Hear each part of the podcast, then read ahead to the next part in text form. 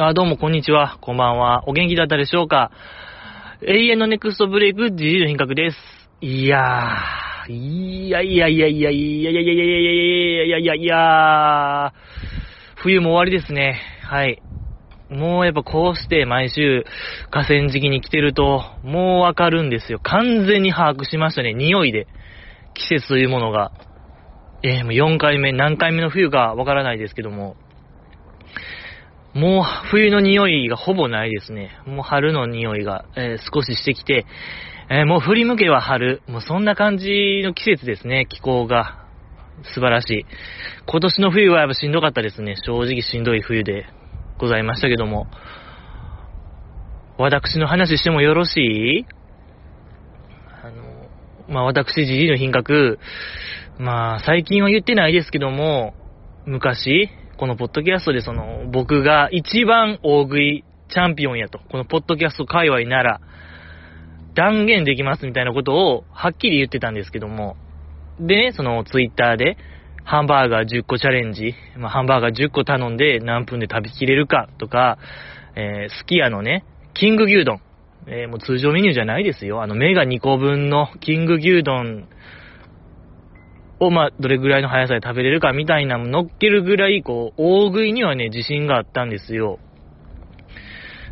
でね、やっぱりこう、僕としては、うーん、やっぱみんなと盛り上がりたい。配信者の方とね、手を取り合ってやっていきたいっていうね、やっぱ気持ちはあったんですけども、うーん、なんと言いましょうか、このポッドキャストゼロですね、ゲストゼロ。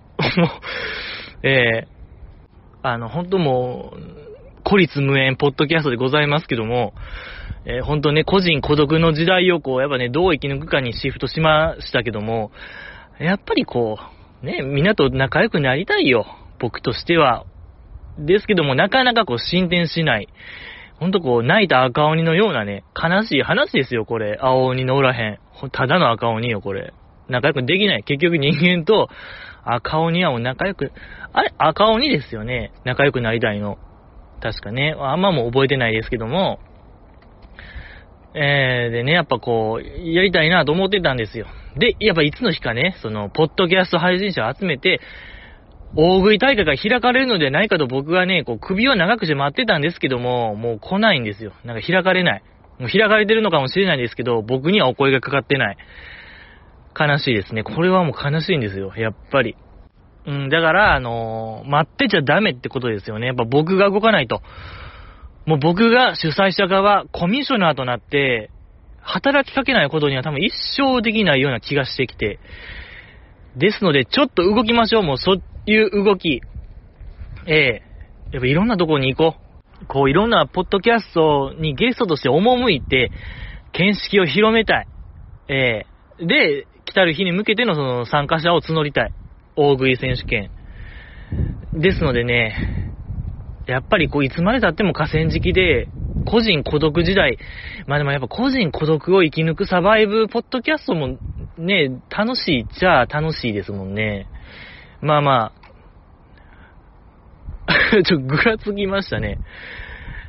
ぐらついたな。いや、そう思うには結構いろんなきっかけがありまして、あの、僕すごいね、辛いのが苦手やったんですよ、長らく。ですけども、ここ1年ぐらいかな、2年ぐらいで、米田コーヒーってあるじゃないですか。コーヒー屋さん、チェーン店の。あっこのピザが出てきて、ピザ頼んでピザ出てきて、まあ、そこにタバスコをついてるじゃないですか。何の気なしにかけて食べたら、めちゃくちゃ美味しかったんですよ。え、こんな美味しかったんと。タバスコって。まあ、確かに辛いけども、まあそのチーズのまろやかなコクがさらに際立たせるこのタバスコ、やばえんぐーと思いまして、もうそっから中毒者のような、タバスコバーもう、ひたひたな、ひたひたにしたいもんね、できたら。ピザ。タバスコディップみたいな、したいぐらいこう、タバスコ、もう辛いのにはまり出して、いや、多分、辛い、タバスコドリンキングも多分できるんですよ、僕あの瓶。あんなピチョピチョじゃなくて、もう、あの、蓋ガー開けて、グビグビ、もう栄養ドリンクみたいな感じで オロナミン C みたいな感じで僕多分飲めるんですよ、あのタバスコの瓶も。それぐらい多分もう好き。で、いや、やっぱこれはもっと力試ししたいな思って、今さっき、こ、あのー、ココイチ、ココ一番屋行ってきたんですよ、カレー屋さん。で、あこ手軽にこう、激辛味わえるんで、あの、ほんと昔、高校生ぐらいの時は、1辛でももう無理やと。こんな辛いの無理。水ガバガバ飲んで中和してたんですよ。できたらほんともう、おじやみたいにぶっかけたいなっていうぐらいもうちょっと辛いの無理やなと、思ってたんですけども、今さっきココイチ行って、4から食べてきたんですよ。とりあえず4。マックス10ですけども、4食べたところ、全くでしたね。あの、何？辛さゼロ。まあ、多少は辛いですけど、全然倍の8もいけるですね。いけますね。多分10も、やっぱ10って辛いんですかね。うん、な、わかんない。いや、でも、もう辛さに異常に強くなりまして、もう、遅、遅咲きの激辛ファイターみたいな感じで、ちょ、もう辛いのもちょっといけるんですよ、僕今。あの何？セブンイレブンの中本、辛いラーメンも、まあ全然食べれますし、汁も、汁まで全然食べれますし、あの、暴君ハバネロお菓子ですか？あれもまあ全く問題なく、あまあまあ辛いけど、うん、美味しいね、ぐらいのレベルで、多分もう2巻なんですよ、僕。大食いと激辛2巻。で、あの、その46時間テレビ、乃木坂46時間テレビありましたけども、そこでやっぱクイズが面白かったんですよ。えー、2日目ですか ?2 日目の夕方ぐらいやってましたけども、クイズがやっぱり面白い。えー、乃木坂対クイズ王みたいなのありましたけども、2時間ぐらい。見応えありましたね。で、やっぱそこで僕、ね、このポッドキャスト、乃木坂大花中クイズ部、えー、首相3年目ですから、もう、クイズにも自信があるんですよ。もう三冠とも言っていい。あの、だから、複業、複合競技と言いましょうか。そういうの開催したい、僕は。ええー、何にも負ける気しない。クイズも、大食いも、激辛も、あ、なんかそういう近代五種みたいなしたいですね。あの、陸上近代五種みたいな、あの、何？走ったりとか、泳いだりとか、何でしたっけ？近代五種って、え、走って泳いで、く、なんか射撃もありましたよね。射撃とフェンシングと、あと何でしたっけ、一個。自転車とかすんのかな？まあなんかそのね、複合競技で得点争いますけども、総合成績で。いや、やりたいよ、僕もそういう、なんかあの、なんか、あの、ポッドキャスト近代五種みたいな、開催しよう。はい。僕がコミュ障ナーとなっていつの日か、ポッドキャスト近代五種最強決定戦開きたいですね。えー、今言った、大食い、激辛、クイズ、まあ、あと二つの競技。えー、で、誰が一番強いのかを決めたい、総合得点。何がいいですかね、あと2競技。まあでも、ポッドキャストやから何かこうね、おしゃべりに特化したものが、5分、5分しゃべりとか、5分喋りもいけますよね。僕あの、オチのない話やっぱ5分ぐらい毎週やってるんで、5分10分やってるんで、まあ、10分トークでもいいですね。5分か10分トーク。あと何かな、ラスイチ。まあ、ちょ、それはちょっとみんなで考えましょうよ。ええ、ですのでね、やっぱこれは盛り上がること必死。ちょっと今喋ってて思いましたけども、競技内容があまりにも YouTuber っぽいですけども、クイズ激辛大食いは、まあ、ですけども、僕はもう、ポッドキャスト近代五種と、えー、させていただきますので。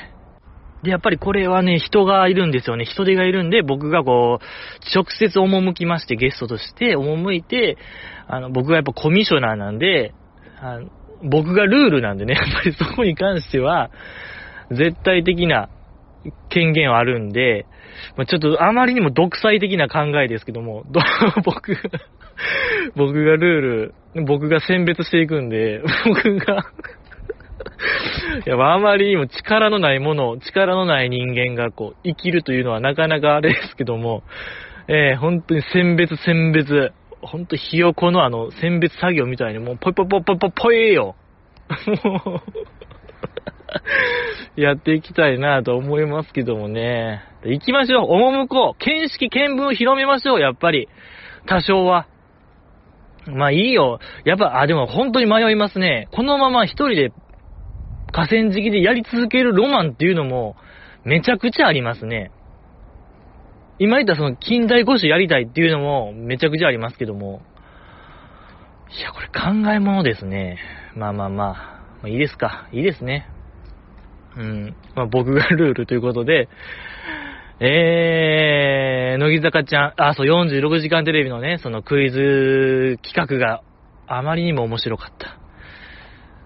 46時間テレビの話からしましょうか。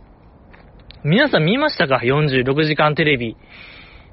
えー、まあ、2、3日前にも配信して、ちょっと言いましたけども、うすうす気づいたかもしれない。じじいこいつあんま見てへんなという 僕はそのモーションかけてたんですけども、あんまり見てませんよ、モーション。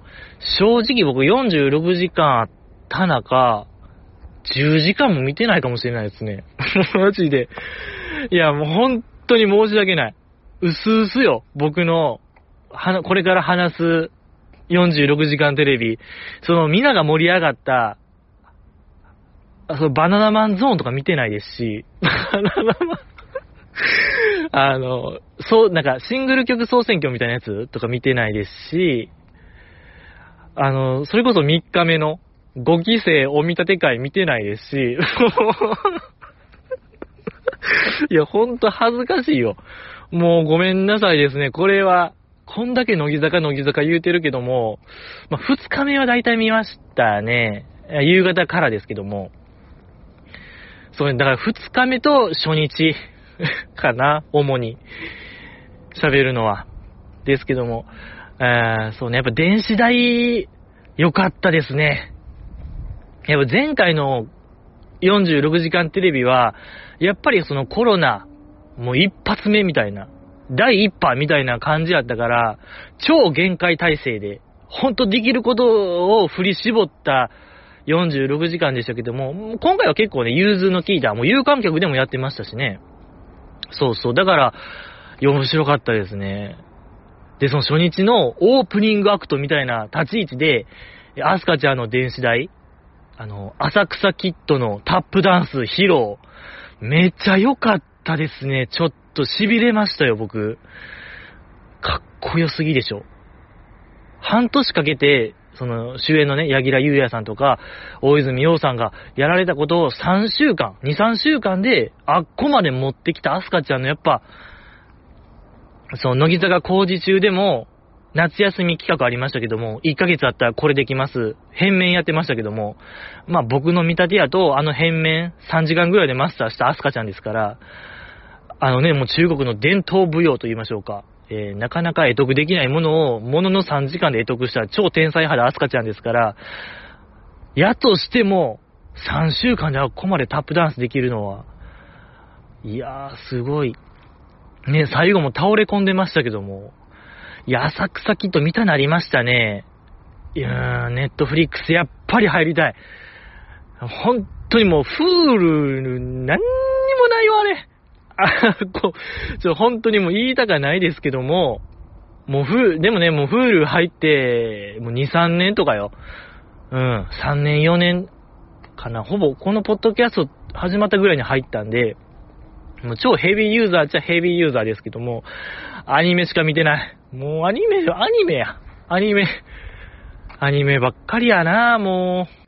あと、まあ、そのね、乃木坂番組が強いのよ。フールは日テレ系番組が異常にあのね、日テレ系番組と、なんか仲良しな感じやから、えー、とね、乃木坂どこへとか、ね、乃木ビンゴとかめっちゃ見れますけども。ふぅ、いいなぁ、ネットフリックス。いや、本当に見たいんですよ、僕。ストレンジャージングスが本当に見たくて。いやー、ね、始まるんでしょ？なんかファイナルシーズンだが、新しいやつが気になりますね。1秒見てへんけど気になりますね、僕は。すごい気になる。アスカちゃんですよ。タップダンス。いや、ほんと、あんなオープニングアクト、ほん、何？前座ですから、本来、オープニングアクトって。ねあの、真打ち、落語でいう真打ちをもう最後ですからね、やっぱり、ラストに一番でかいの持ってくるのがエンタメのセオリーですけども、オープニングアクトでもやっちゃうんやと、あれ、一番すごいやつ。えー、なんか乃木坂の良かったですね。そこの舵切り、勢いの良さ、素晴らしかった。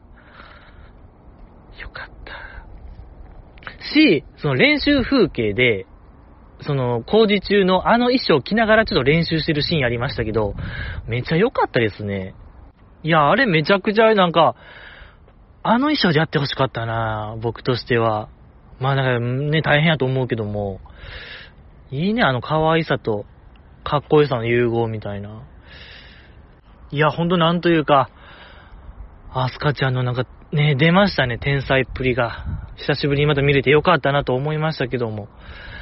とか、初日って、まあ、50メーター走か。50メーター走のタイム。ちょっとま、えー、っと、そうね。まあ、やっぱゆみきちゃんですか。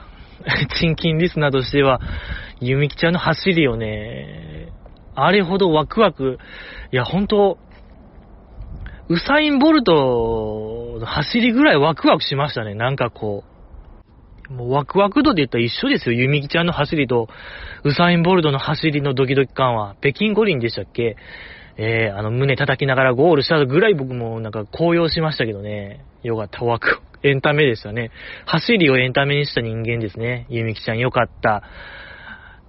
し、あとなんかちょっとザキレナさんの走りがちょっとあれでしたね。ザキさんっぽいですね。ザキさんっぽかった。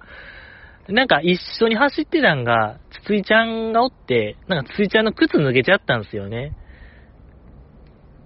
で、なんかそれをちょっと、後ろ見て大丈夫みたいな感じで走ったからタイム遅れましたみたいな、あのなんかね、あの感じ、ザキさんですね。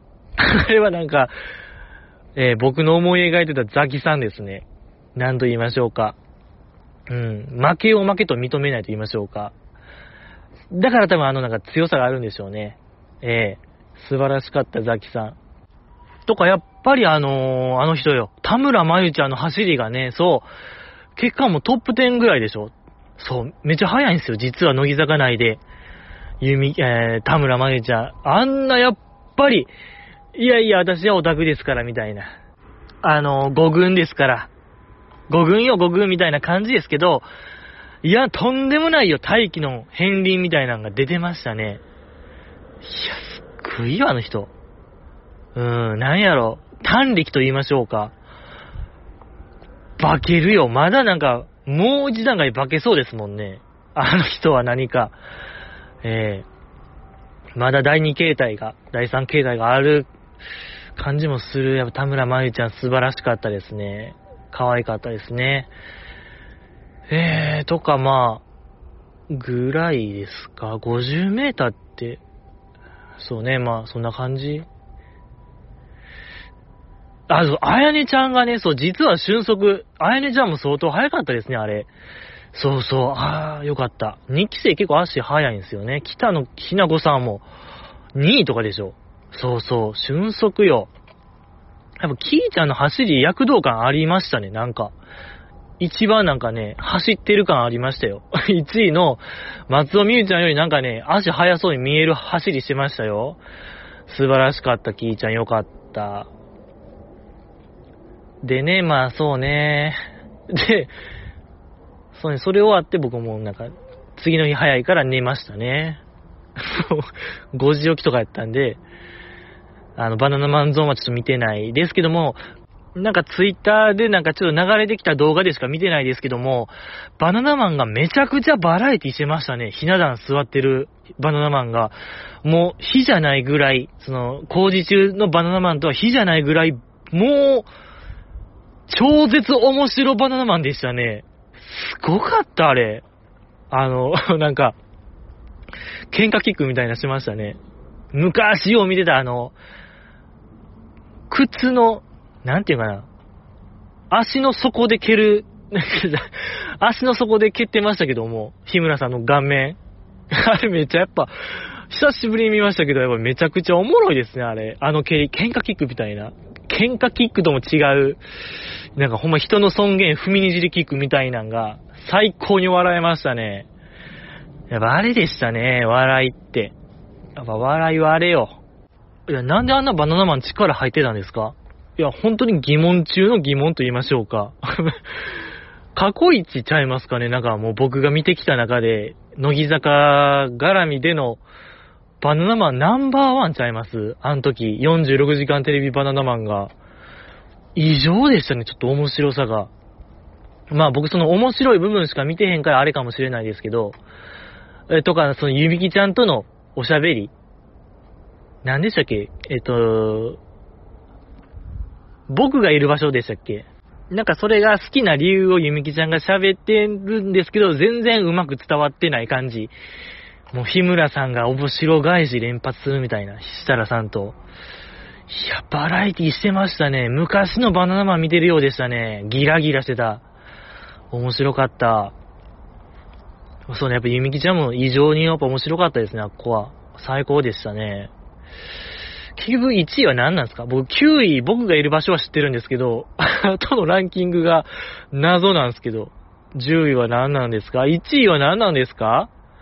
ね、バレッタは何位ですか？僕の大好きな表題曲1位バレッタ。あぜひ気になりますけども。バレッタ、入っててほしいですね。とか、ね、気づいたら片思いとかも入っていてほしいなと思うんですけども。で、まあ、2日目の昼過ぎ、夕方ぐらい。僕が見たんはね、あの、4期生が卓球してるとこかな。なんか4期生卓球決定戦みたいなのやってて、それの決勝かな。遠藤桜ちゃん対聖宮玲さんのあの対決、面白かった、あれ。聖宮玲さんのその負けず嫌いさが、存分に出てて、そう、なんか、あの、観客として応援してる他の4期生が、みんな、遠藤桜ちゃんを応援してて、それになんか本気で怒ってる聖宮玲さん。さ、ね、ほんまなんか泣きそうになってましたね。負けて。ほんまに悔しがってる遠藤、あの、聖宮玲さん。よかったですね。やっぱあっこまで負けず嫌いなんやなと。やっぱいつもニコニコしてるから、あまりわからなかったですけども、ええー、もう悔しい言うて、なんで遠藤桜ばっかり応援してんのみたいな。私もやってるのよみたいな、めっちゃなんか結構本気で言ってたのは笑えましたね。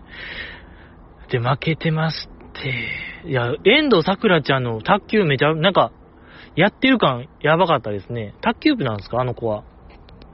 えー、ぐらいなんか、いや、なんか、うん、ほどほどにやってる感ありました。ほどほど、ほどほどというか、ちょっとなんか機械じみな動きしてたのが気になりましたけども、よかった。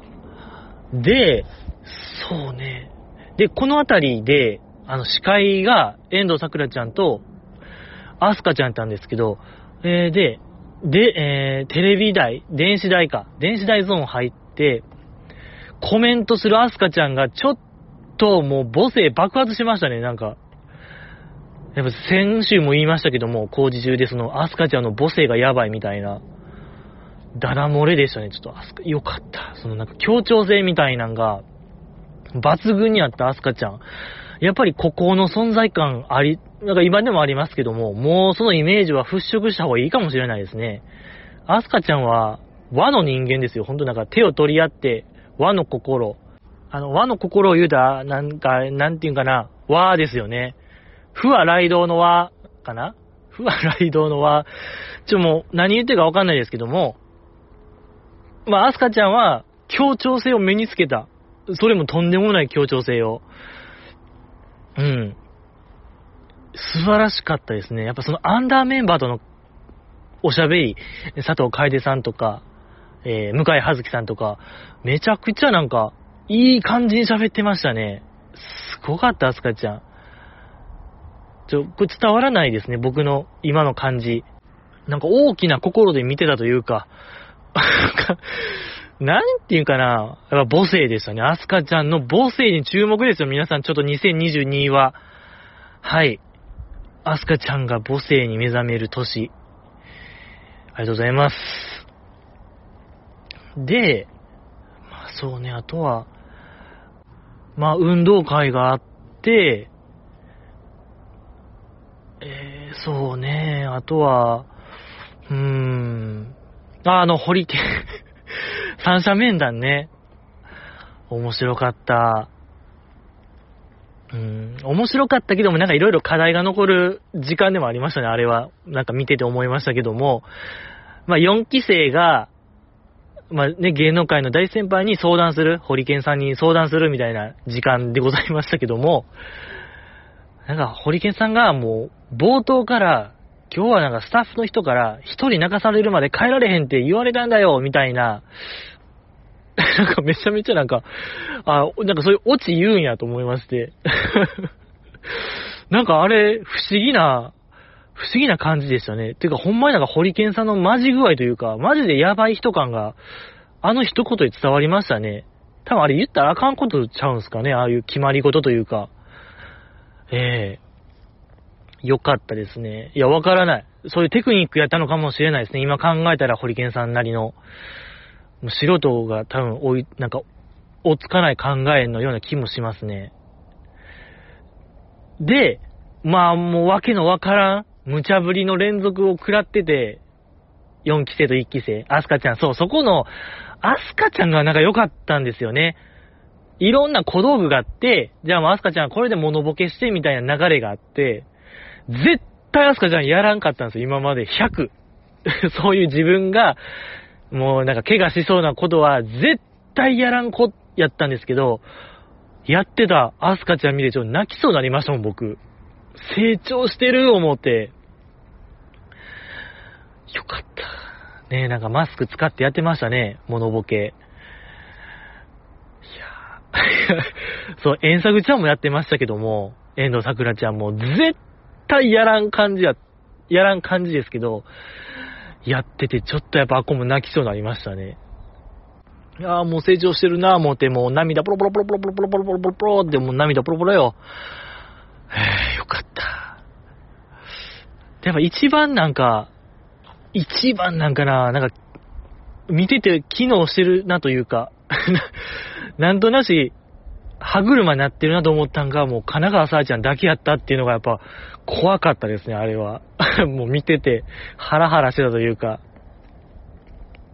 あの、ツッコミを得得したいっていう、うーん、よか、なんか、痺れましたね、あの時間はなんか。ああ、よ、いいな、あんなバラエティやっぱもう絶滅ですから、もう危惧種言うよりも絶滅しましたから、よかった、はちゃめちゃ。でもほんま、あの、早川さんがね、泣いてましたけども、あれもなかなか、なかなかでしたね。ええ考えさせられましたね。やっぱあっこ、なんか痛々しく見えましたけども、無茶ぶりされて泣いちゃったやつ。やっぱあっこにツッコミが不在やったっていうのがでかすぎましたよね。その、アスカちゃんも、マナッタンも、もう笑うことしかできひんから、もう見殺すことしかできひんから、やっぱ絶対あっこ、100%芸人さんがいる場所でしたね、あっこは。なんかそれこそね、泣かしとるやないかいみたいな、謝れ謝れみたいな流れが絶対必要なんちゃうかなと僕は思ったんですけど、やったらなんかもうちょいなんか、マイルドになって見れたのじゃないかなと思ったんですけどね。いや、わからない。ええー、いや、よ、よかったし、その、ホリケンさんが、思ってる以上にカキちゃん推しやなっていうのが出てましたね。まあそのね、つながりがあるっていうのもあるかもしれないですけども、その辺さっぴいても、えげつないぐらいちょっともう、カキちゃん大好きですね、ホリケンさんが。えー、よかった。いや、素晴らしかった。よかった。では以上ですね、僕の乃木坂46時間テレビ。以上になります。人狼1分も見てないですね。2日間あったらしいですけども、えー、見てないですし、結局電子代も見てないな全然見てない。北川ちゃんなんか奇跡起こしたんですか？奇跡起こすっていうなんか結構強気なメッセージありましたけども、うーん、とか、わからないことだらけですね。うーん、まあ、気になるのはいっぱいあったんですけどね、梅ピオのなんか孤独のグルメやるみたいなやつとかも。気になりますし、あとやっぱね、柴田ゆなちゃんのね、あの、初日の、初日の出じゃないわ、日の出をね、見ようの、あれもすごいやっぱ気になるんですよ。やっぱこのポッドキャストでも初日の出配信はおなじみですから、やっぱシンパシー感じましたね。気になります。二日間やったんでしょ？それも。なんか、ね、二日目、三日目と、2days あったらしいですけども、気になりますね。まあ、なんですけども、まあ、3日目、まあ、ごめんなさい、正直ちょっと見ましたね。あの、ミニライブのとこ、5期生お見立て会のラストかな。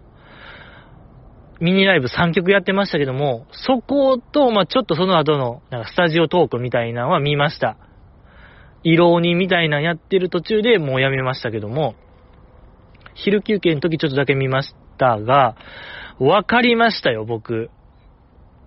まあ、その先週ね、5期生のおす、なんか、おすすめ、おすすめというか、5期生気になる子はいますかっていうお便りありましたけども、ちょっとこれもう、バチゴーンって言っていいですか、僕。もう答え分かりました。えっ、ー、と、ガールズルールやって、インフルエンサーやって、君に叱られた3曲披露しましたけども、分かりました。ありがとうございます。もう3曲も見りゃ十分なんですよね。正直な話。えー、ほんま、大阪で優勝みな話。これも言うてもよろしい？なんとなく僕が一番良かったなと思う子は、えー、いよきまおさん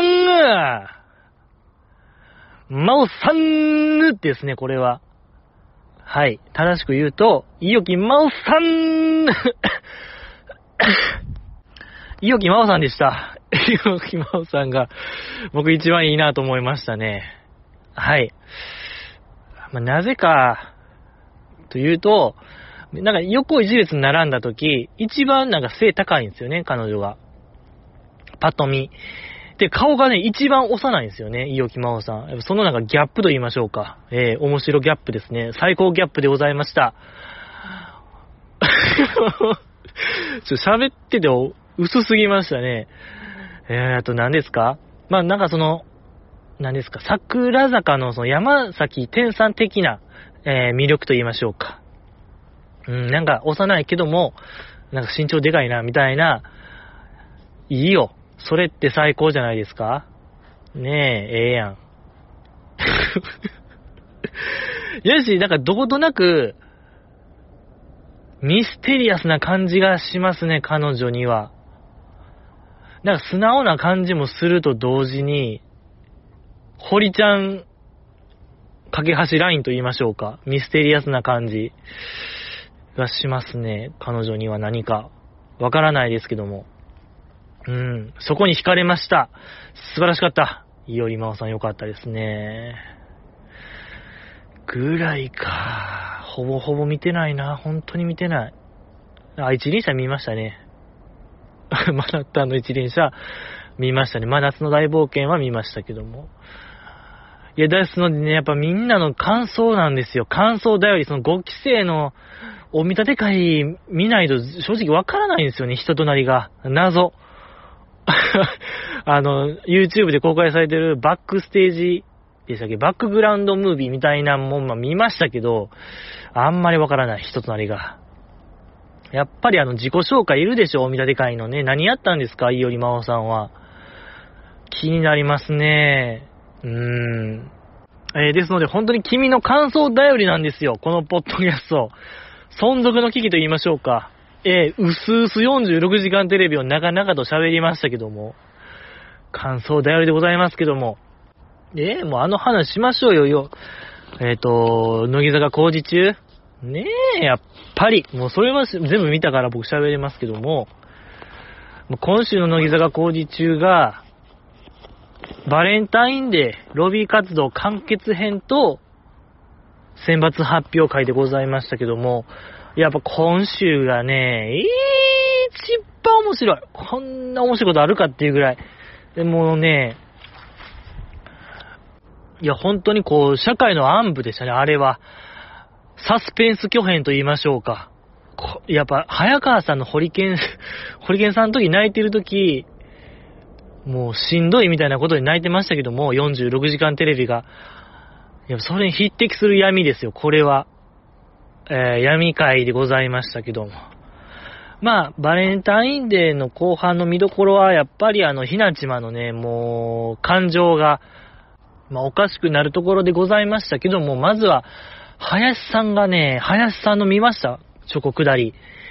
立候補してましたよね、あやねちゃんが。で、まあ、なんで立候補したかというと、林さんは堀ちゃん推しやから、まあ、堀ちゃんはもうおらんけども、2期生で参加しているのは私やからもう私が2期生代表して受け取りますみたいな、もうガーディアン守護神って出てましたけども、ガーディアンあやねですよ、本当に。もう窓口、二度、2期生窓口は鈴木さんでよろしいですか？いや、ほんとこう、もう、文字通りロビー活動ですね。本当にもうそんな窓口やってたら、真のロビーですよ、それは。彼女こそが、ロビーですね。もうロビー活動の集大成は、もう鈴木愛音さんなのではないかなと僕は強く思いましたね。ええで、まあ結局、その、林さんが挙げたのは誰でしたっけ？あ、えっ、ー、と、久保ちゃんでしたね。久保ちゃんにあげてましたけども。いや、それで設楽さんが、クリスマスにもらったそのみかんってなんか覚え、なんかどうみたいな聞かれた時に、やっぱりね、保存してる言ってましたね、林さんは。僕らの林ルナは裏切らないんですよ。えー、そのね、その、マイチューのペットボトルから始まって、やっぱ僕としてはその昆虫キットみたいな感じでもう保存しておいてほしい言うてましたけども、もうそれに近い保存方法、ミイラ化させるっていうね、やっぱり良かった。素晴らしかった ですけども、もうやっぱあれ生もんですから、もう終わるよ。そろそろなんとかせな。もう腐っちゃうよ。そこ気になりますね。ですし、そのやっぱ林さんのやっぱあの収集癖と言いましょうか。やっぱあのものにも一個一個心があるんやみたいな言い出すかもしれない。後々もうほんまゴミ屋敷の主人みたいなこと言い出す可能性が出てきたんですよ。僕一つ危惧してるのは。もうそこだけは避けてほしいですね。僕としては。本当林瑠奈さんは。でももう間もなく捨てるんでしょうね。ひな島のみかんも。もう食べれないですもんね。ミイラ化しちゃったら。これ悲しいですけども。いや、ってことはそのマイチュンからもらったペットボトルもやっぱいつの日か、もう賞味期限切れてますから。ああ、これもう流しちゃう。悲しい。悲しいですけどもね。ええやっぱどんどん収集してほしいですね。林さんには、やっぱそういう、やっぱ価値つけられないものを収集してほしいなと思いますけども。で、そう、やっぱこの辺からも本当にひなちまのメンタルが、いよいよやばくなってましたけども、その松尾美優ちゃんの時とか、もう、美優って呼んでますみたいな、なんか泣きながら、ちょ、ほんとこっちまで悲しくなるひなちまもう見てられなかったですね。いや、本当にもあれは、良くないよ、テレビ東京。うーん、あんなもうストレス実験。人体実験ですよ、あんなもうただの。その1ヶ月かけて、ね、頑張った人間に対して、自尊心へし折ったらどうなるかみたいな、本当にこんなこと許されちゃいけないんですよ。こんな、もう、あの、レクター博士みたいなね、羊たちの沈黙の、レクター博士がやってるんですか？乃木坂工事中の、なんかトップは。レクター博士説も出てきたんですよ、僕の中で。こんななんか人の心を踏みにじるような企画。それをテレビで放映して、えー、不特定多数の人間に見せるという。これはちょっともう叱るべきところに、えー、行かないといけない。こんなレクタ博士は。ダメ 追放よ、レクダ博士なんて。ダメダメダメダメダメダメ。いや、でも、正直そのひなちま、泣いてるひなちま、めちゃめちゃ可愛くなかったですか？なんか、小学生みたいな泣き方してましたね、ちょっとひなちまが。涙のこらえ方とか、なんか妙に子供っぽくて、めちゃくちゃ可愛かったっていうね、人体実験の結果もあるんですけども、うーん、まあ、実験は成功かもしれない。そう考えたら、レクター博士は、ええ、追放しなくていいのかもしれないですけども、やっぱあんま見たくはないですね。いや、でも可愛かった、やっぱひなちまのあの泣いてる姿は。正直可愛かったですね。よかった。もう本当にこう、ひなちまの、なんていうんですか、もう間違いなく一番でしょ。過去一、なんかフィーチャーされて、それに伴った結果を残した回でございましたからね、バレンタイン企画は良かったのよ。いや、ですけどもやっぱ MVP はやっぱかきちゃんでしょ。かきはるかちゃん。かきはるかちゃんのその、純真さみたいなんが、いや、もう最後よ、あれ。もう純真な心を持ってる最後の一人かもしれない。この世において。こんなもうすさみ切った現代社会において。いやもう何ですか、もう、ね、嘘で溢れてますからね、本当に。いや、それで、かきちゃんが企画説明を受けたとき、あれはだから、ロビー活動やから、先輩が優しくしたんやで、みたいな聞いたとき、ああ、あ、ああ、みたいな、なんか自分で気づいて凹む、あの心の流れ、差は最高でしたね。差はっても出ますけども、めっちゃ良かった。こう、心の流れが僕らにも伝わる。あれはね、いや、良かった。いい体験ですね。なんか僕らもいい体験できましたね。あ、ほんまに悲しんでるんや。で、やっぱ、あれがやっぱすごかったんが、アスカちゃんがそれを見て、ひな壇に座ってるアスカちゃんが、いや、違うよ、みたいな。もうひな壇から立ち上がって、完全にカメラの画角に収まってない、その、不意な動きと言いましょうか。ほんまに泣いてることに対するテンパリ。えー、もうあの、一連が良かった、良すぎましたね、ちょっと。うん。多分あれテレビ的にはあんまよろしくないのかもしれないですけども、画角に入ってないんで、良かった。臨場感やばかったですね。で、でもそれを見かねた設楽さんが、あ、やっぱほんまにこれやばい空気や、みたいになって、ひなちまのみかんはほんまやで、みたいな、あれはほんまに あげたかったんやでっていうあのとっさの切り返しも、もうすべて込み込みで、面白すぎました。よかったですね。うん、面白かったですね。以上でございますか？まあ、セイミヤさん。あ、セイミヤさんのチョコも良かったですね、あれ。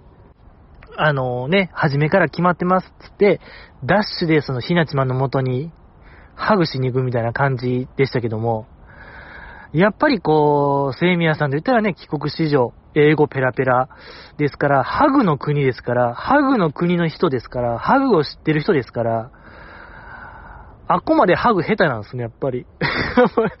やっぱ僕ら、僕は結構偏見持ってましたけども、外国の人ってそういうのを自然にできるもんかな。まあでもダッシュやからね、ダッシュハグやから、変則的なハグですから、まあね、それは下手なのは当たり前ですね、よう考えたら。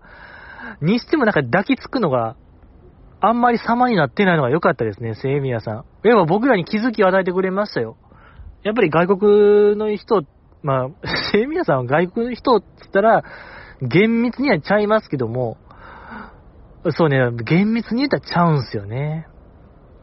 いや、にしてもなんかあの抱きつく仕草がね、日本人よりも下手かもしれないぐらい良かった。そういえば僕らの頭がね、やっぱりこう、うん、通り一遍ですから。まあ僕はね、そういう人間ですから。そんなことないぞってやっぱ分かりました。いや、でもそういうのないです。やっぱり黒人の人を見たら、あ、あの人歌うまいんかなとか、運動神経めっちゃええんやろなってやっぱ思いますもん、僕未だに。けどやっぱ実際はね、運動音痴な黒人も絶対おるし、えー、普通にね、歌が下手な、リズム感のない黒人も絶対おるしね、おるんですよ、絶対どっかにね。でもやっぱ黒人のバネとか、あの黒人のリズム感は、えー、ね、天下一品やなと僕は思ってたりもしますけども。素晴らしかったですね。やっぱ、その、かぎちゃんの時思いましたけども、やっぱ、ああいうので凹むってことは、やっぱアイドルも一人の人間っていうのをやっぱ重々承知しとかなあかんってことですよね。やっぱどこか、うん、アイドルやから、言ったれや精神あるかもしれないですけど、やっぱちゃんと傷つくんっていうのをね、頭の片隅に置いとかんとまずいなと僕は思いましたよね。ええ。ーぱあることないこと言ってますけども、ねえ、まあまあ、難しい世の中ですね。選抜発表ありましたけども、ちょっとね。うん。し柴田ゆなちゃんがね、初選抜、おめでとう。嬉しい。やったぜ、ベイビーですね、これは。ええ。ぐらいか。で、そのね、センターが中西アルノちゃんですか？アルノさん。あれは本名なんですか？アルノっていうのは。何なんですか？乃木坂ってね、みんな本名でやってる感じですけども、なんか帰国子女とかそういうまたあれですか？アルノさんも同じく。知らないですけどね。アクチュアリ。新曲アクチュアリどうでしたか？皆さん。アクチュアリ。まあその46時間テレビ見てないから聞いてないし、あの、久保ちゃんのオールの日本でオンエアっていうのを見たんですけど、まだ聞いてないですね。久保ちゃんのラジオ2回目。なんで、アクチュアリーわからないですね。本当にこれね、あるまじき行為、アクチュアリーしか知らない、タイトルしか。まあ、どうやらなんか、欅の再来なんか、欅っぽいみたいな意見は見たんですけども、何にも知らない、ごめんなさいね。この後ね、久保ちゃんのラジオ聞こうと思っているんで、オールの日本。いや、皆さん聞きました？久保ちゃんのオールの日本第1回。ちょっと良すぎませんでした。ちょっと舐めてましたよ、僕、久保しおりさんという人間を。ちょっと第1回目ができすぎてましたね。完全にこう、あ、本気なんやと、あの子。本気でラジオパーソナリティやろうとしてるっていうのが、もうバシバシ出てて、よかった。かなり身を切った話しましたよね。わからない。そういう配信とか僕見てないんで、あれですけども、LINE ライブとか、久保ちゃんのなんかレギュラーのやつありますけども、一回も見てないから、あの、まあ、何回か話してる話かもしれないですけども、そういう学生時代の話、よかった。乃木坂入る前のね、話、めちゃめちゃやってましたけども。いや、よかったですね。あ、そういえば、電子台でもやってましたね。ピアノ。羽の記憶弾いてましたけども、いや、久保ちゃん、やばい、めちゃめちゃ上手ですね、ピアノが。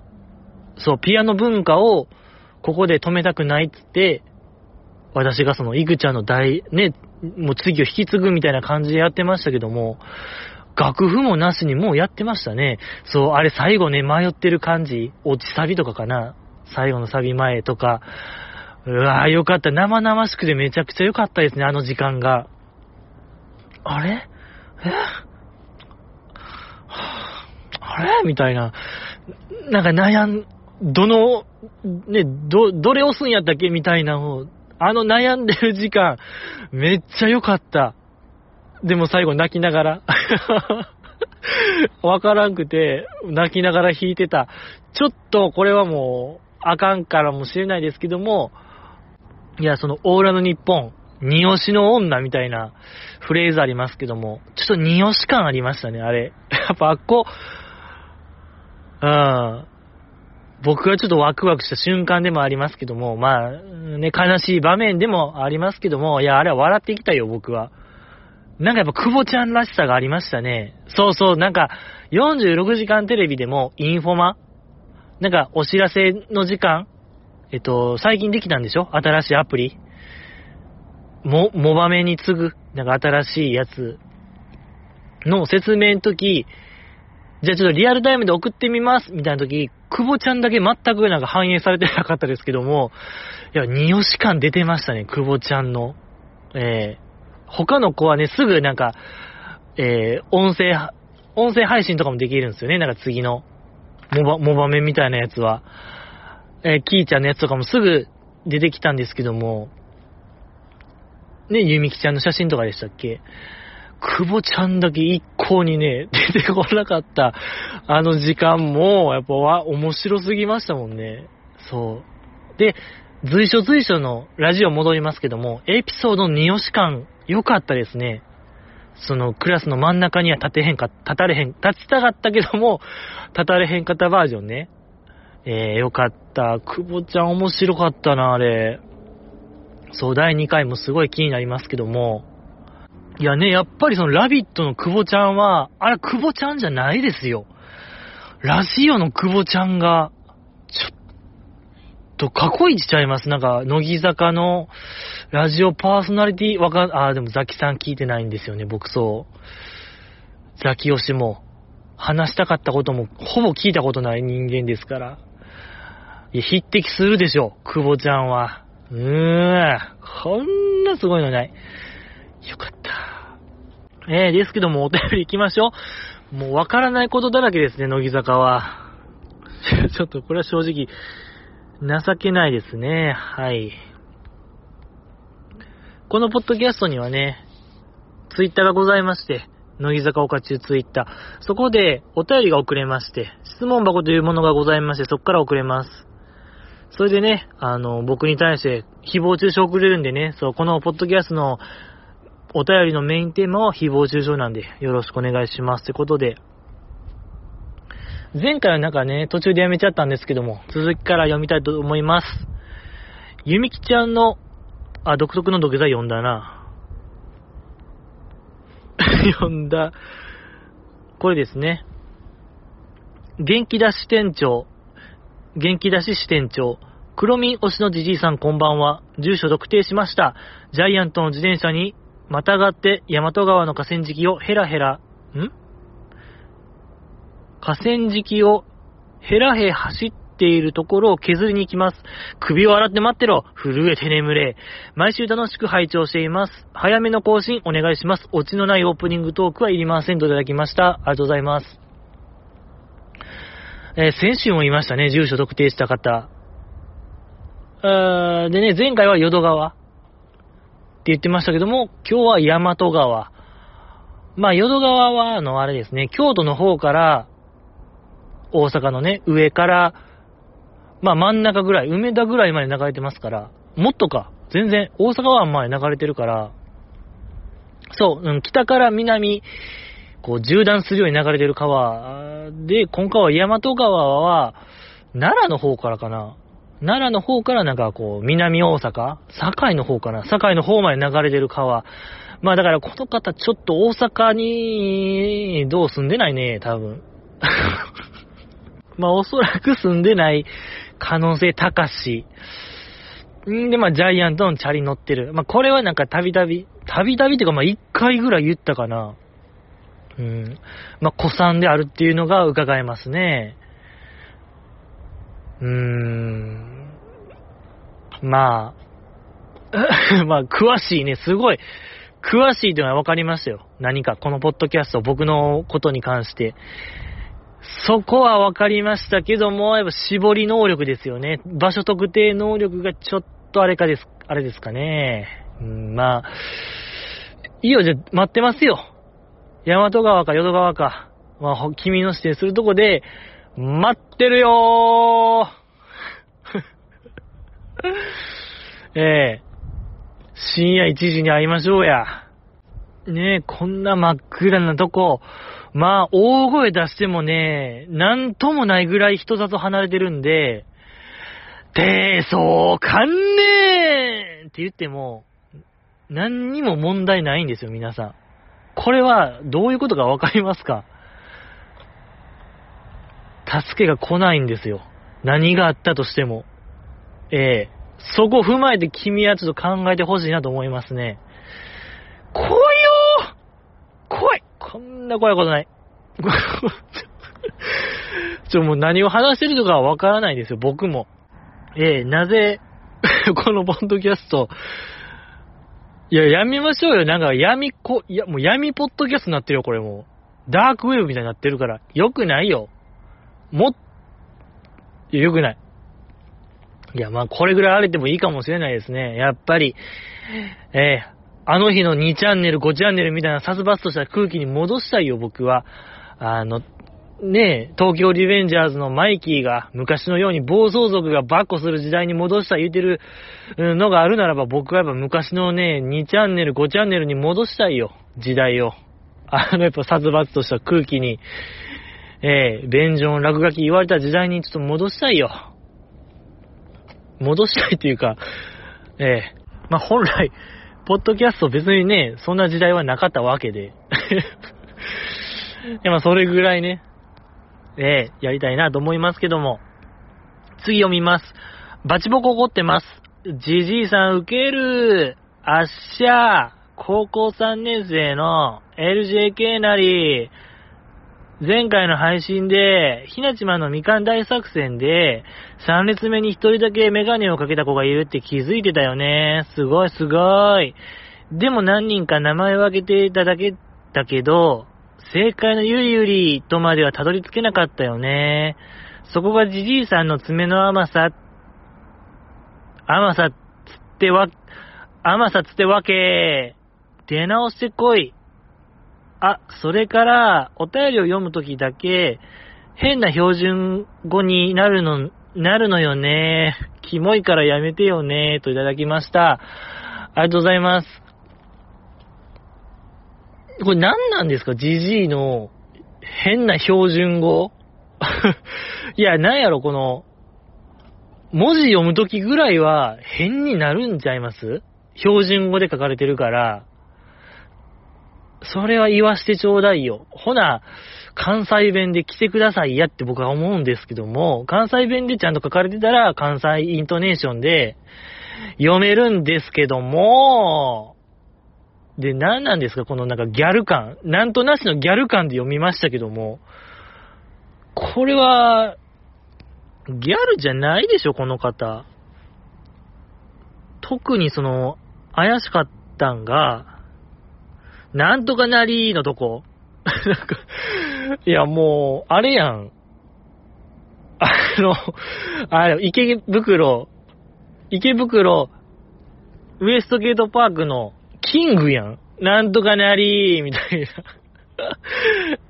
え？あの世代ですか？もう、相当上よ、あの世代。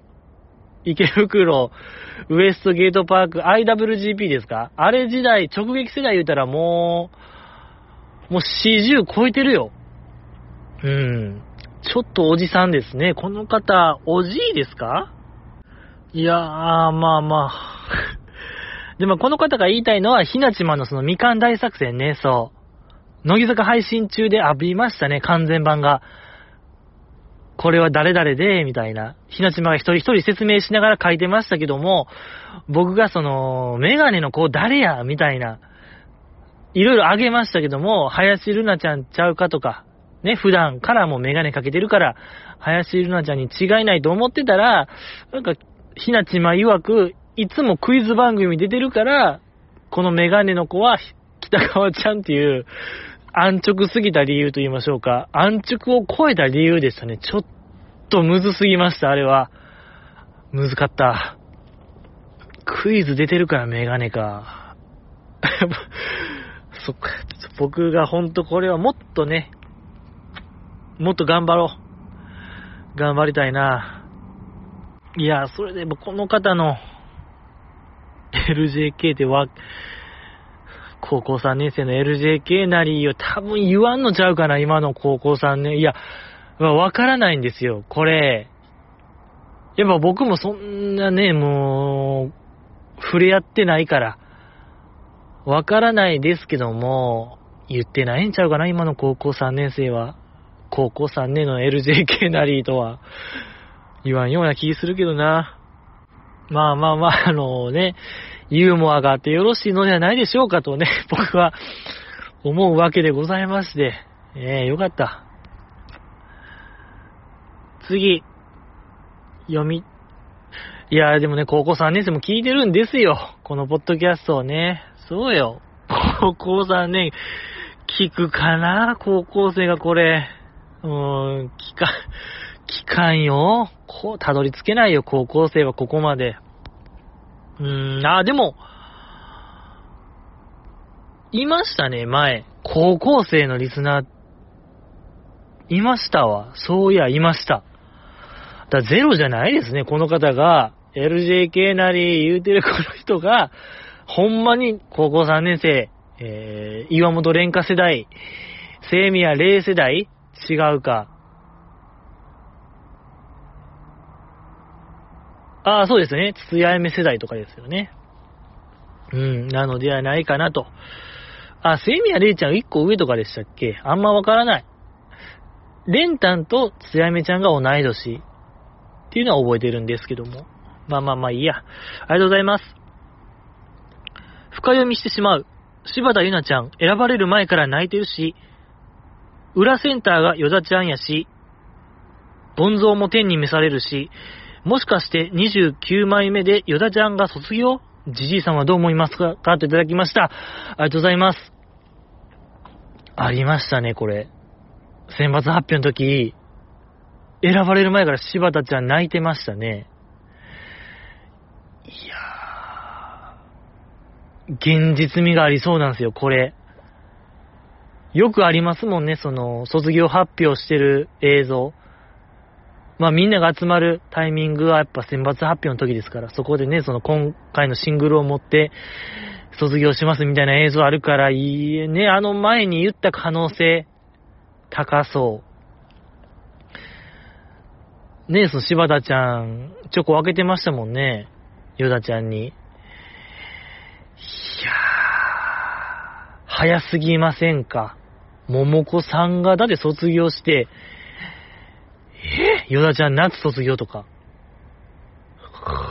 これは、まあ、ゴンゾー天に召されるは、これ因果関係はないと思いますけども、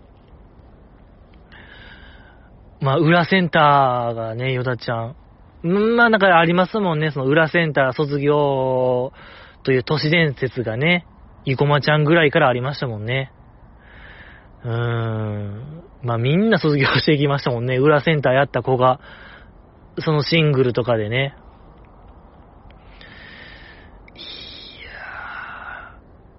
やまあ、調子いいですもんね、ヨダちゃんの一人の仕事が、女優業が。日本沈没とかもね、結局ね、どうなったんですか？あれ。パラビ、パラビ独占のやつ、スピンオフのドラマね、あれ、脱出できたんですかね、日本。気になりますけども。うーん、なんかこう、ね、相手役のあの、ホットギミックのあいつだけはちょっと日本沈没してほしかった。日本と共にね、日本と共に沈没入れたら、語弊を生みますけども、やっぱそれぐらいこう罪深い人間なんですよ、あのホットギミックのあいつが。もう許せない。やっぱ今でも、やっぱあの熱量で許せないと思いますからね。やっぱこれ相当よ、やっぱあの演技力。あの、毒も、毒も上がりのあいつよ、あの男。ホットギミック、だから見たい。ホットギミック見たいってもう2年ぐらい言ってますね、僕。ずっと、ずっと言ってるホットギミックもう一回見たいって、見ろやって話なんですけどね。やっぱそれぐらい、こう僕の心に深く残ってますね、ホットギミック。うん、低層関連ムービーこと。いや、ヨダちゃん、ね、ヨダちゃんのあれ見ました ?Vlog? 田舎に帰省するやつ。福岡帰省。あれもちょっと出ましたね。乃木坂動画、乃木坂配信中史上、もう一番でしょ。あれを多分超える動画は生まれないであろうぐらい僕は面白かった福岡帰省でございましたけども、ヨダちゃんのその可愛さとか、へんてこさみたいなんが出てて、まあそれプラス、初公開の家族とか、家とかね。すごかったな、あの家。屋上みたいな、があって、そこがもう全部ゴンゾーのスペースなんですよね。ヤギスペースみたいになってて。すっごい、あんなか、あんな感じなんですね。で、やっぱりこう、僕らが引っかかったんは、弟。あの、弟の存在。いやあれはちょっと僕らの敵。やっぱダンゴムシ人間からしたら一番の天敵よ、ヨダちゃんのあの弟なんてものは。いやーなんかあの、そのヨダちゃんが弟に、友達おるんとか、なんか友達何人おるんって聞いたら、弟が、いや、わからん。数えたことないし、みたいな言ってて。いや、これはちょっとですよ。もうこっちからしたら、何も友達の、そんな発想ありますか？皆さん。もう、ねえ、人気者すぎでしょ、ちょヨダちゃんの弟。で、なんかもう全然なんか、女の子とも遊びに行くし、みたいに言ってて。いや、これとんでもないよ。これ鹿の島一の遊びに誕生の瞬間でもありましたよ。あの発言は。もう一番の天敵。もうなんか思い出したもん。うわーってフラッシュバック。僕の高校生時代。いや、その昔、その高校生の時、休み時間とかに、ああいう人らに無茶ぶりされて、で、なんか僕がそれっぽい、なんかこと返したら、いや、お前、なあ、こいつアホやな、みたいな言って、上に立つ、あの、なんか、楽に優位に立つあの瞬間、なんかこっちがこう、いえ、泥かぶってんのに、あっちはあっちで、大衆に向けて、あいつアホやな、言うて、優位に立つあの瞬間、こっちが一気に下になる瞬間、あっちが人気者になる瞬間、知ってるんですよ。僕は、そういう人らに、ハムカったらどうなるか知ってるからやらない、言わないですけども。あいつらは僕らがいないと何にもできひん人間やっていうのを思い出しましたよ、僕は。悲しい人間よ。ねえ、皆さんもそういう人間でしょ？知ってるんですよ。やばいよ。なんか嫌味落ちみたいになるから。いや、まあ当初の予 予定とはちょ、ちゃいましたね。ちょ、闇落ち、闇落ちかけましたよ、僕今。危なかった。あともうちょっとでも、ダース・ベイダー誕生してたんですけども、もう、赤いライトセーバー振り回して、ちょっともう、梅田に行ってたかもしれない。ええー、梅田とか南にも行ってたかもしれないですけども、踏みとどまりましたね。よかった。いやいや、ニコニコピースで行きましょうよ、皆さんね。ご機嫌ちゃんでやっていきたいなと思いますし、えー、ヨダちゃんの弟がね、そんな人間だとは僕は思わないですし、そうよ、ただのハンサンボーイよ。クールガイハンサンボーイである。それだけの話ですよ。絶対そうよ。うん、いいこと。素晴らしかった。ヨダちゃんの話からちょっと逸脱しましたけども、まあ、よかったよ、ヨダちゃんの福岡帰省、その車の中、空港から車乗ってる途中、なんか、なんか食べて、すぐなんか寝ちゃうシーンありましたけども、寝落ちしそうになるシーン、ちょっとあれ怖くなかったですか？あんな瞬時に眠くなるかな？赤ちゃんみたいなヨダちゃんでしたね、あの瞬間。食べた瞬間になんか寝るみたいな。あの切り替えの速さやばかったですね。よかった、可愛かったのよ、あのヨダちゃんね。いや、よかったし、あと、ま、ヨダちゃんの、そのタイムカプセルも良かったですね。そう。いろいろ、ま、ごたごたトラブルがあって、そのね、前、当初埋めてた場所とはなんか違う場所に移したらしい。でもその場所は分からへんみたいな感じで、掘っても掘っても出えへんかったんですよね、タイムカプセルが。で、ヨダちゃんが噛んで、いや、この辺じゃないのみたいな感じで、掘り進めてたとこに結局ありましたもんね、タイムカプセル。いや、よかった。あっこよかったのよ。で、ほんと泣きそうになりましたね、タイムカプセルの中。開けてましたけども、そのなんか、まあなんか保存方法が悪くて、かなりこう、何、侵食されてたというか、鉄も腐ってたりしてて、あれでしたけども、ほんとネームプレートぐらいはね、そう、ヨダ、ヨダって書かれてる、勇気でしたっけ？ネームプレートだけはなんか、生きてる感じとか、よかった。ねえ。エモいねえあれエモいのよ。よかった。いや、ほんとあんなんなんか、30分、40分ぐらいであっこまでほんといろんな要素詰め込んだ動画もないでしょ。なんやろ、ああいうなんか探偵ナイトスクープの当たり会みたいな感じでしたね。面白かった。うん、もうギャラクシー賞取ったね、あれは。僕らのギャラクシー賞よ。ヨダちゃんの Vlog は、よかった。ですし、その、ゴンゾーが亡くなったってニュースありましたけども、結構、いや、まあまあ元気な感じでしたけどね、動画の時は。何があったんでしょう。いやね、ゴンゾー。今回は結構おとなしめバージョンでしたけども。うん。いやー、でもヨダちゃん卒業ありそうですね。あんま考えたくないですけども。いや、もう3期の柱がね、一気に、うーん、なくなるのは早いな。僕はまだまだもうちょいいてほしいなと思いますけども。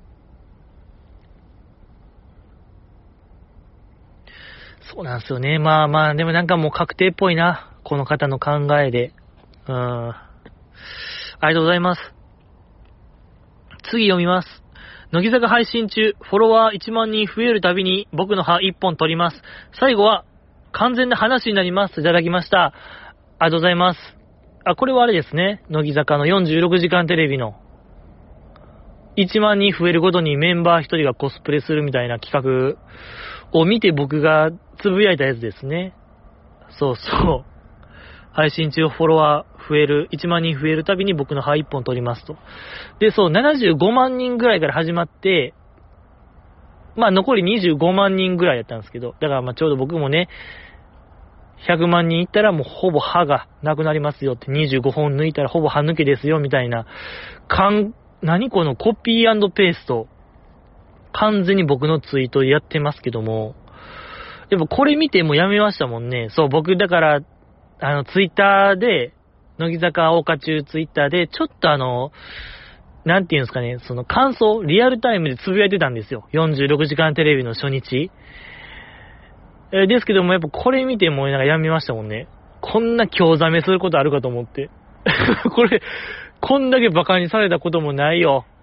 もう本当に。これはちょっと心に来ましたね。まあ嘘ですけど、嘘ですけども、まあめちゃめちゃいじられてるなという率直な感想。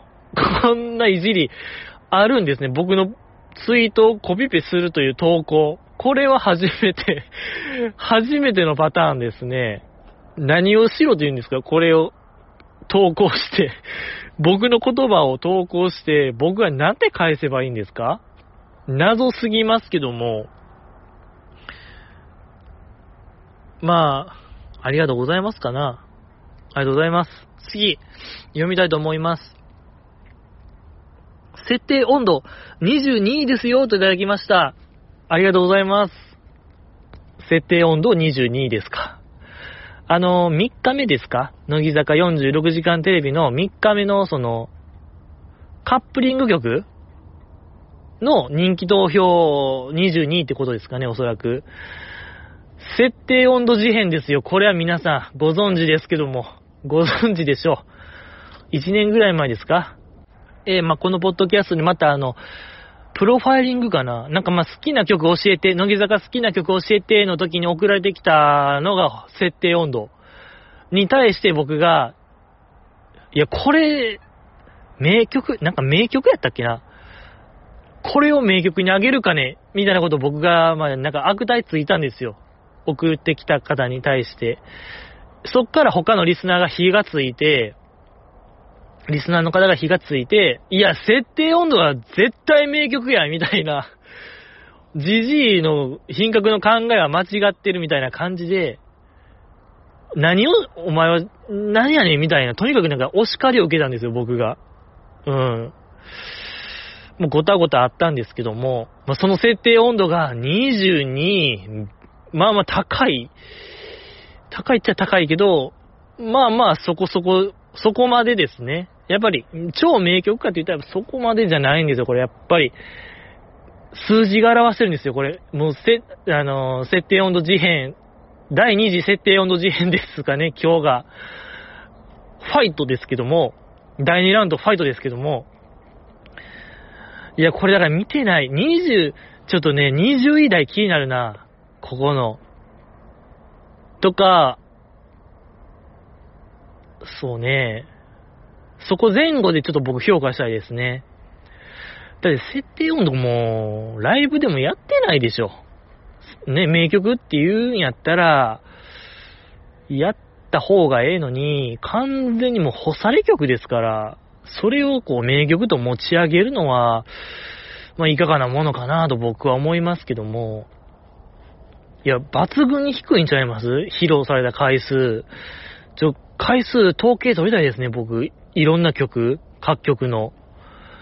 もうやってないのよ、設定温度。まあ、やる、あれもね、そう、全員参加曲やから、披露する機会が少ないっちゃ少ないんですけども、いや、まあ、にしてもね、その歌詞の内容も、うーん、せ、ね、エアコンの設定温度が暑い寒いの話ですから、ずーっと、本当に。で、まあ、そのメロディーもね、なんかこう、パンチがない。うーん、って感じですから。いや、まあ、いい曲なんですよ。そうそう、いい曲っちゃいい曲なんですけども、まあ、でもなんかライブでやったら、ね、基本なんかメンバーが端から中央に歩いてきて、歌うっていう演出、ちょっとやっぱ盛り上がりに欠けるんですよね。なんかやっぱりパンチに欠ける曲っていうのは否めない。えー、いや、大好き。いや、これ好きっていう前提ですよ。そう。僕、設定温度好きですから。はいはい。ただ、名曲かと言われたらっていう話において、僕はそうではないと思うよっていうだけの話でございますから。まあまあご意見ある方は、ね、何か送っていただけたらなと思いますけども。ありがとうございます。いや、教えてくれましたね。22、設定温度。知りました。覚えました。ありがとうございます。あの教室は何やったんですかね？僕の大好きな。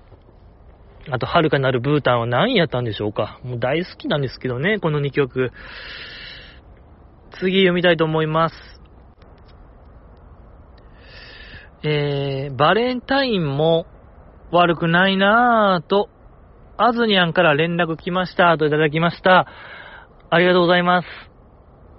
これは、あれ、何ですか？アズニャンって誰ですか？アズニャン？アズニャンですね。アズニャン言うたらだってもう軽音ですよ、もう。軽音のあの、ギターの子でしょ？後輩の。ツインテールしてる子。中野あずさんさんでしたっけ？アズニャン。アズニャン？え？アズニャンはいないよ？乃木坂には。アスカちゃんかな？アスカちゃんって打ち間違えたんですか？何なんですか？やっぱこの方怖いんが、やっぱこの文体もちょっと見覚えがあると言いましょうか。あの聞いてる方にはわからないと思いますけども、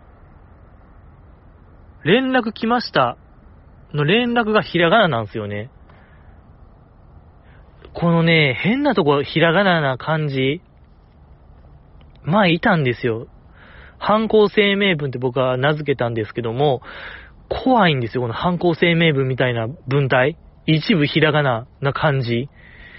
怖いのよ。主犯格って言ったかな、僕、あだ名。何でしたっけ？主犯格か、まあ、い、なんか、犯行声明文か。懐かしいですね。この方も聞いてくださってたんですかね。外人なんかな、この人。外国の人かな。ってやったらあんまいじったらダメですね。そんな方に対して、この人変やみたいなの言ったら、あ、気悪いよ。え、この方外国の方ですか？それだけ教えてほしいですね。てかやっぱ今も聞いてくださってたんですね。その、この前のご意見版じゃないですけども、やっぱ、新規はいないんですか？このポッドキャストのお便りくれる方。いや、ありがたいですよ。この子さんと言いましょうか。あの、もう僕もね、完全に覚えてる。うん。面々ですから。嬉しいな、嬉しいですけども、新顔がいない。後に続いてない。し、これ何なんですか、マジで。たシンプルな嘘。シンプルな嘘ですやん。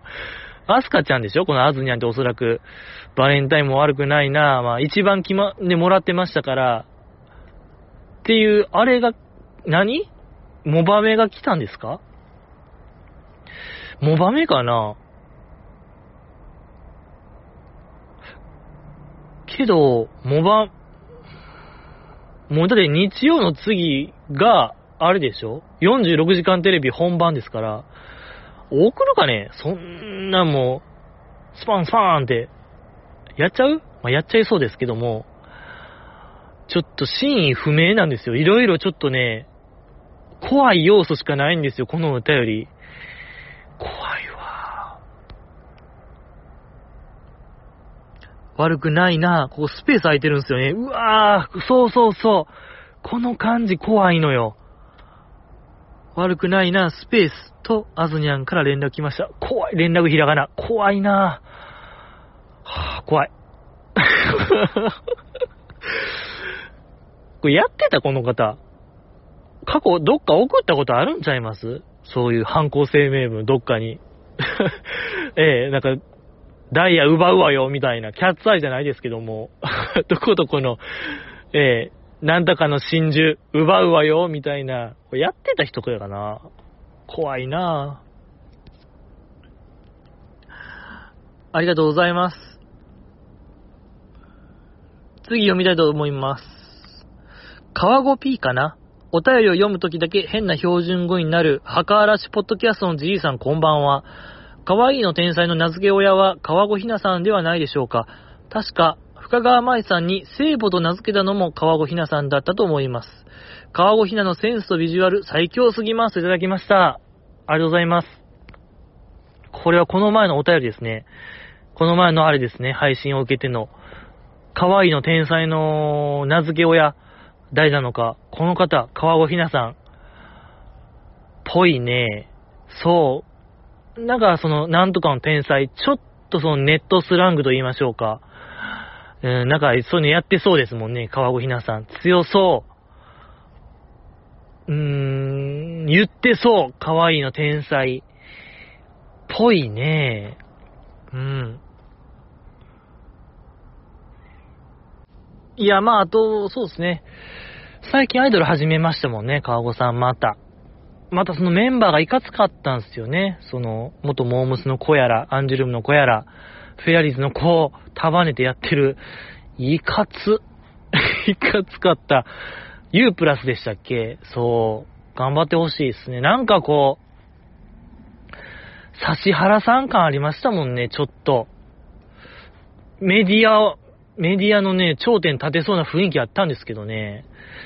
うーん、まあまあまあ、でも、もう一回アイドル頑張る。めっちゃ面白そうですもんね、U プラス。ラストラウでしたっけ？いい感じでしたもんね、曲も。うん、楽しみっちゃ楽しみ。でございますけども、川越ひなさん、そうね、YouTube がちょっと止まってるんですよね、そう。個人チャンネルが。ネギチャンネルでしたっけ？うん、楽しみやったんですけどね、やっぱり。やっぱ酒好きですから、あの方、お酒大好きですから、えー、数少ないやっぱね、お酒動画やったんですけども、ちょっと、ここやっぱ半年ぐらい止まってるんでね。いやー、また見たいものでございますけども、とかやっぱあの川子さんの圧倒的な姉御感と言いましょうか、ついていきたくなる感やばいですよね、あの人。やばないですかだからわからない、この感じ。年々増してますよね、その、姉御感が。あの人な、いくつ？もう年齢もようわからんけども。ええー、すごいよ。すごいね。よかった。そうね、可愛いの天才は川尾ひなである。これは間違いないでしょう。うん。もう、これは、確定で、よろしくお願いしますってことで、今週は以上。ちょ、お便りまだあったんですけども、今週以上ですね。いや、本当にごめんなさい。やっぱ夜寒いんすよ。やっぱり、冬は、まだ冬は冬なんで、